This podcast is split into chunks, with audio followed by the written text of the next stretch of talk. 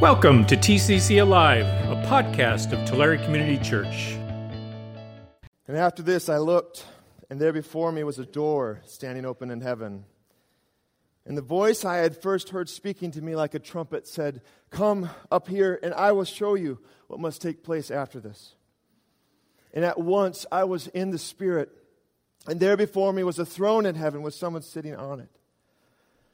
And the one who sat there had the appearance of jasper and carnelian. A rainbow resembling an emerald was around the throne. And surrounding the throne were 24 elders sitting on 24 thrones. And they were dressed in white and they had crowns of gold on their heads. And from the throne came flashes of lightning, rumbles, and peals of thunder. And before the throne, seven lamps were blazing. And these are the seven spirits of God. And also before the throne, there was what looked like a sea of glass, clear as crystal. And in the center, uh, around the throne, were four living creatures, and they were covered with eyes in front and in back. And the first living creature was like a lion, and the second living creature was like an ox. The third had a face like a man, and the fourth was like a flying eagle. And each of the four living creatures had six wings and was covered with eyes all around, and even under their wings. Day and night, they never stopped saying, Holy, holy, holy is the Lord God Almighty, who was and is and is to come.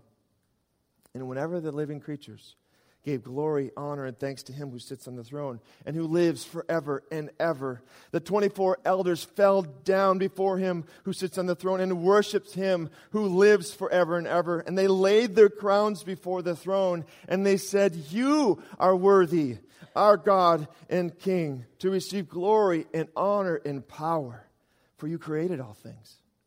And by you they were created and have their being. This is what Jesus left.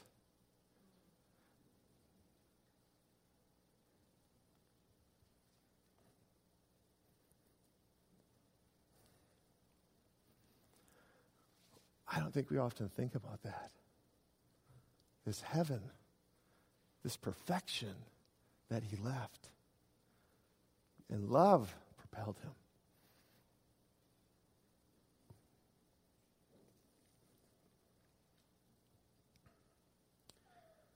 I think it's interesting that um, he leaves heaven in all its perfection and all its beauty, being propelled by love to come to earth, and then he, he's placed in a manger.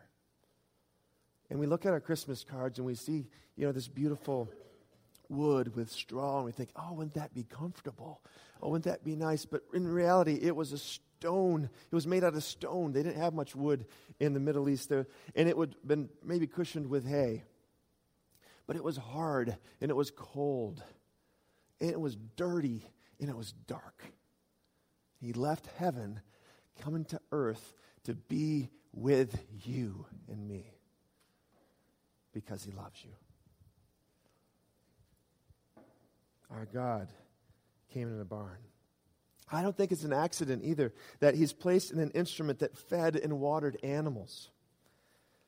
He is the food for all creation, so to speak, the rescuer and reconciler that, in a sense, kind of feeds creation, making it whole and restored. It feeds us too, and this is why we do communion, right? The symbol of his body that we take in, and it nourishes us, his very presence. So, so, what are the theological ramifications of Jesus born in a barn? Is the incarnation that God took on flesh much more gritty and earthy than we realize? Some of you have dairies, some of you have other types of farms. Most of you, if not all of you, have been on a farm. Can you imagine the King of Kings and the Lord of Lords being near like where the cows are eating? Being placed right there. What are the theological ramifications of that?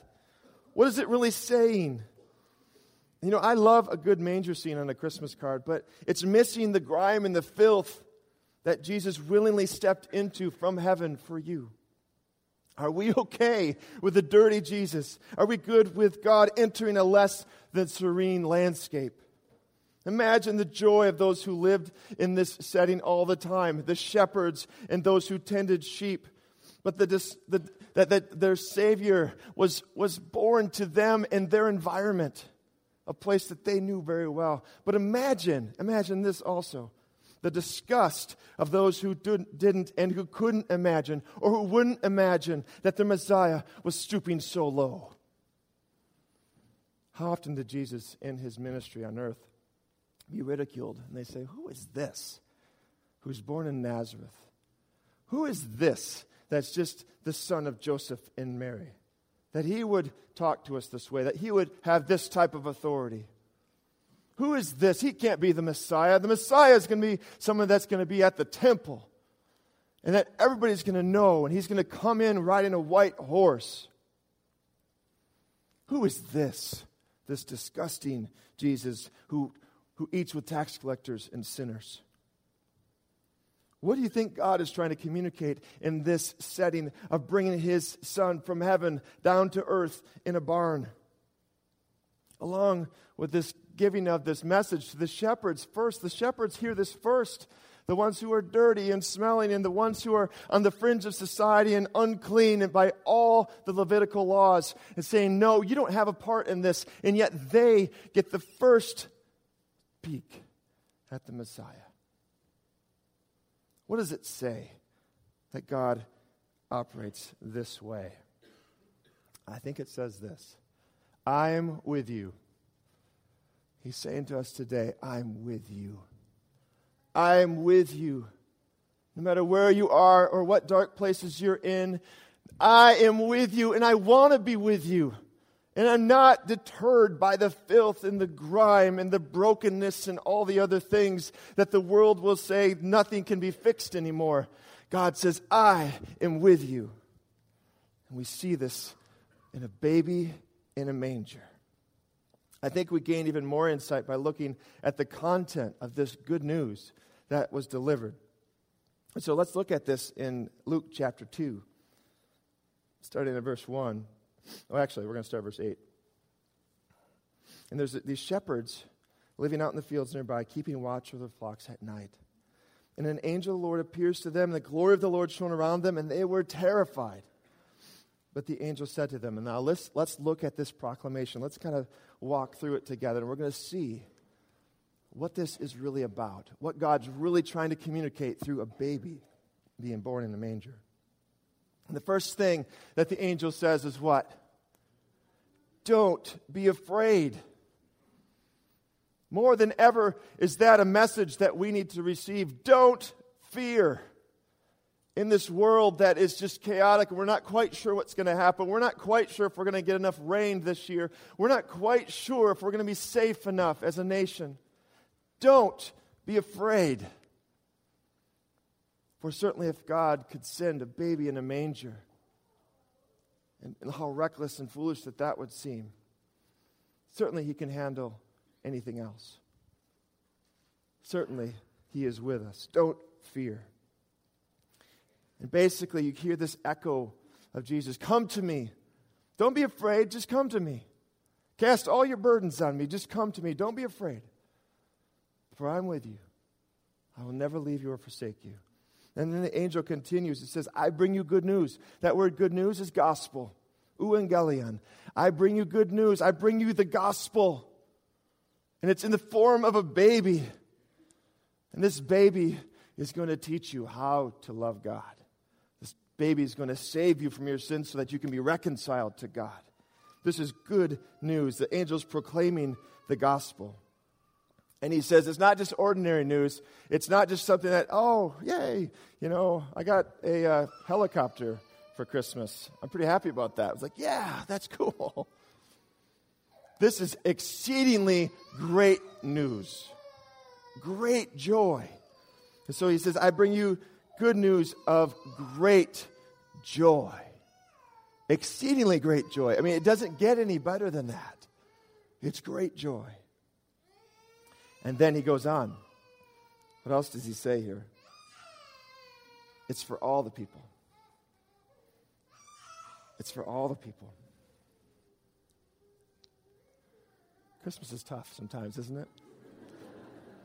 It's just, you know, it's up late, up early, stockings, scary Santa Claus. I mean, it's just, there's a lot of things.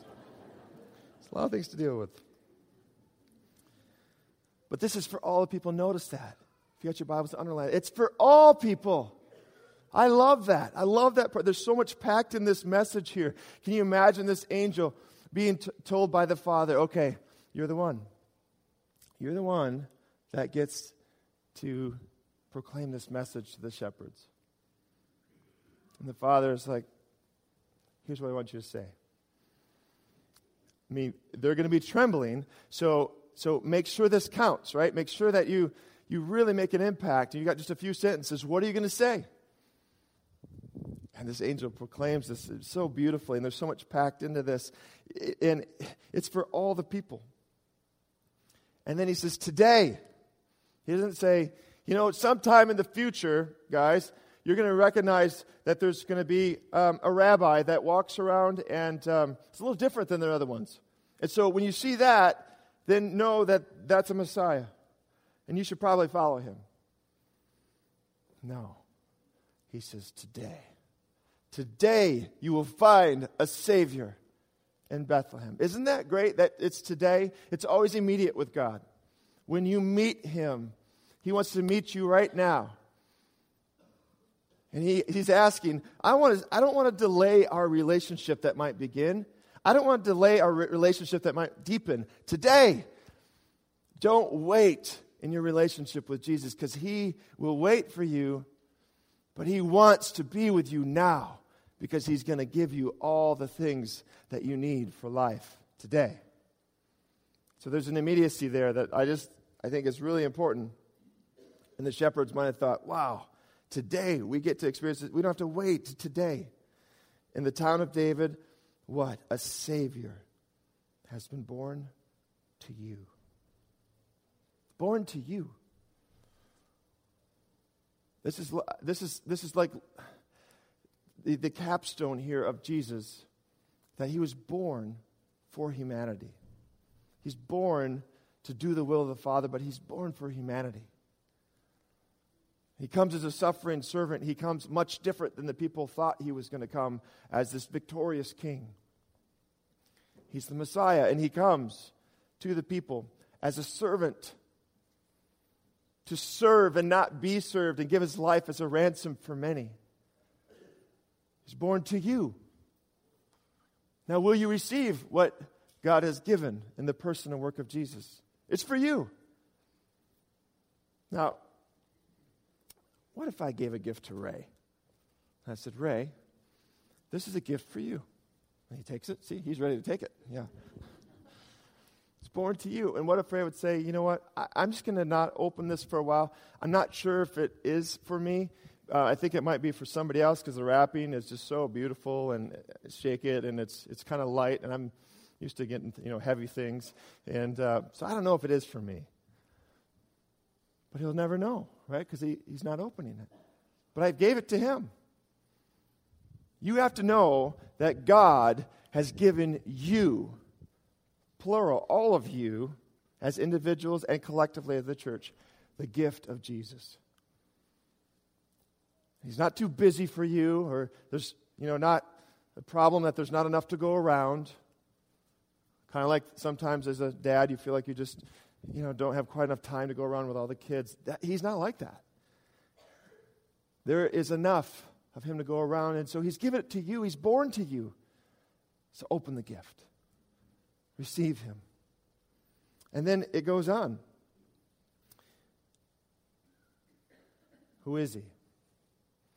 He is Messiah. He is Christ.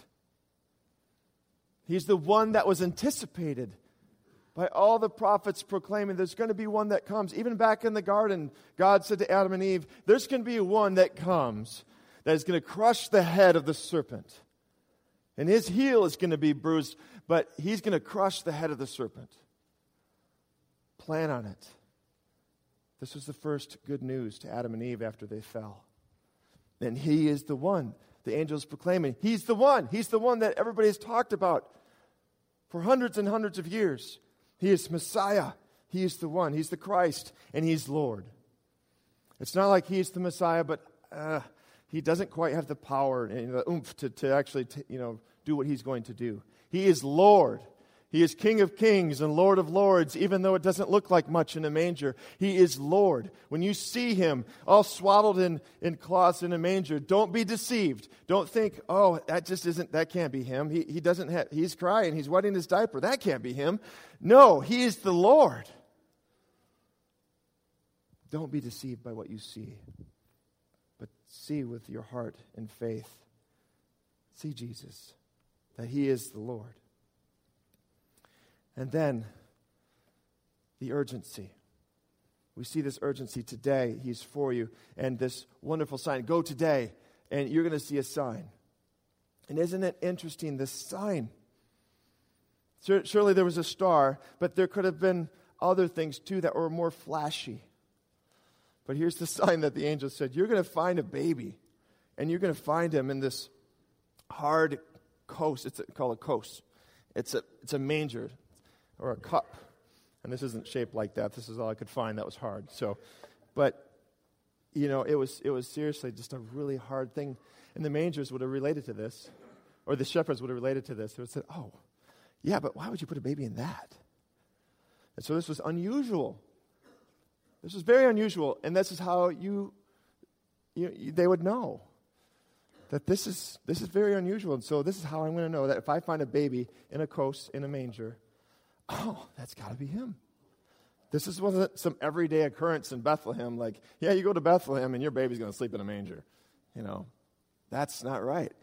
It was unusual, and so that's how they knew. And then the swaddling clothes. Those are just rags, right?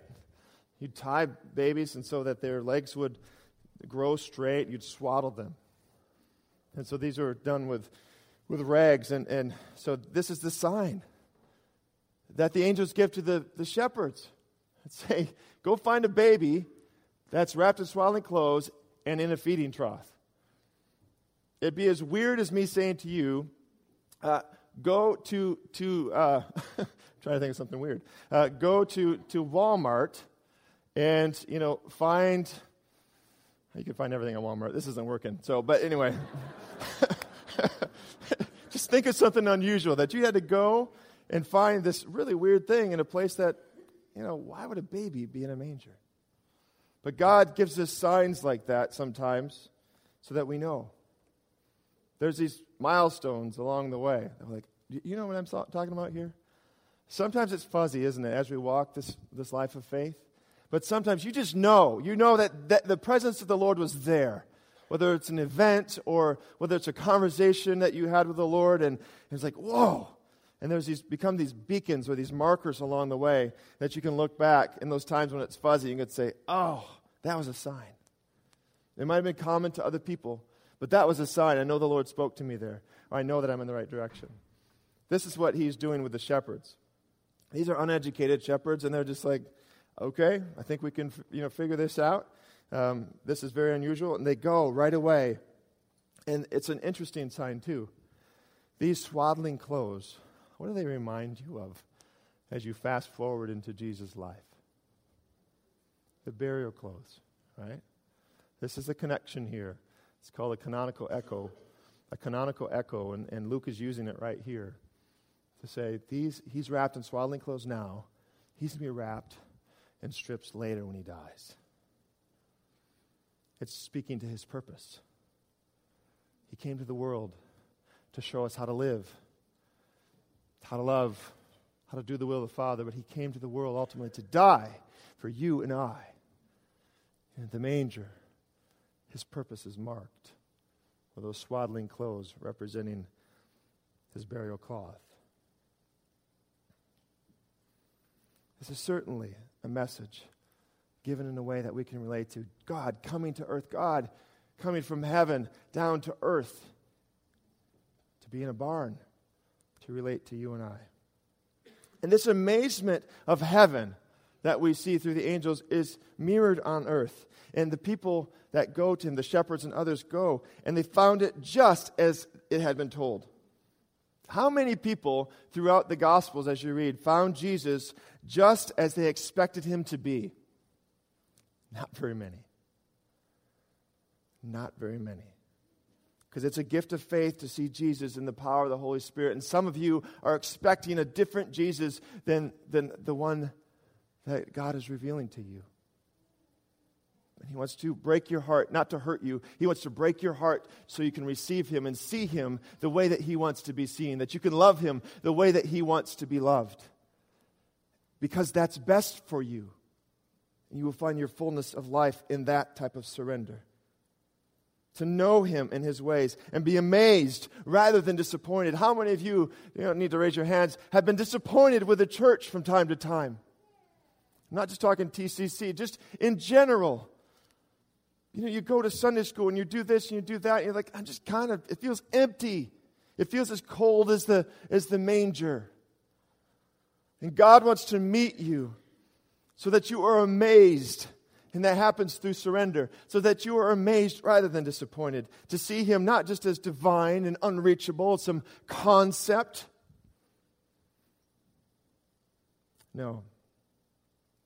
God is a concept keeps us from engaging and surrendering on an intimate level. And it requires little of us, and it allows us to keep our control. But to see Jesus as a baby born into the fullness and mire of humanity tests our fortitude to trust God. That God not only saves humanity spiritually and conceptually and theologically, but also has entered into our mess to know us and to be known. That God came from heaven to earth and became little challenges our ideas and how we find significance. Perhaps it teaches us a way of faithfulness contrary to the world, not seeking to be great, not striving for meaning, but embracing a loving God who left everything to be with us. And by receiving us, Him, by receiving Him, we lose ourselves, but we find our life. We find our identity in the smallness of a manger, our God in the barn. So I leave you with this. Jesus had everything and he gave everything. And in him we have everything. And he's asking each one of us Do you know me? And do you trust me in order to give everything back in my name? Let's pray.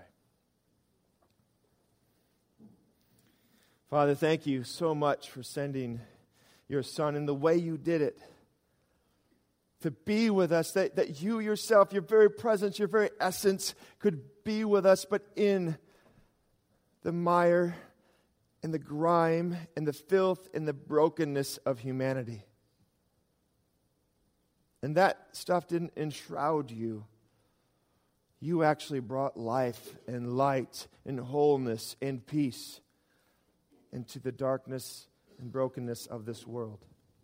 And you did it by just sending a baby. And Lord, we, we don't understand with that sometimes. We don't relate to that sometimes because it just seems so small. And I know the Muslims don't relate to this at all, Father. And we pray that you break their hearts too because they just see a God who's great and powerful and strong, and, and they have trouble with the baby in the manger. But may we not have trouble with a baby in a manger because we will surrender in ways that love requires each, each one of us. We will surrender in ways that will look foolish to other people, just as a baby in a manger.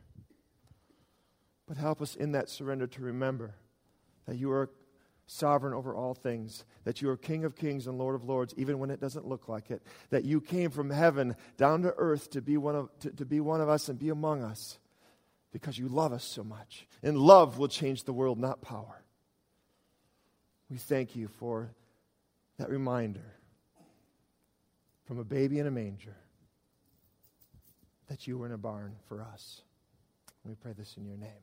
Amen. Thanks for listening. If you want to know more about the ministries and mission of Tulare Community Church, visit us at tccalive.org.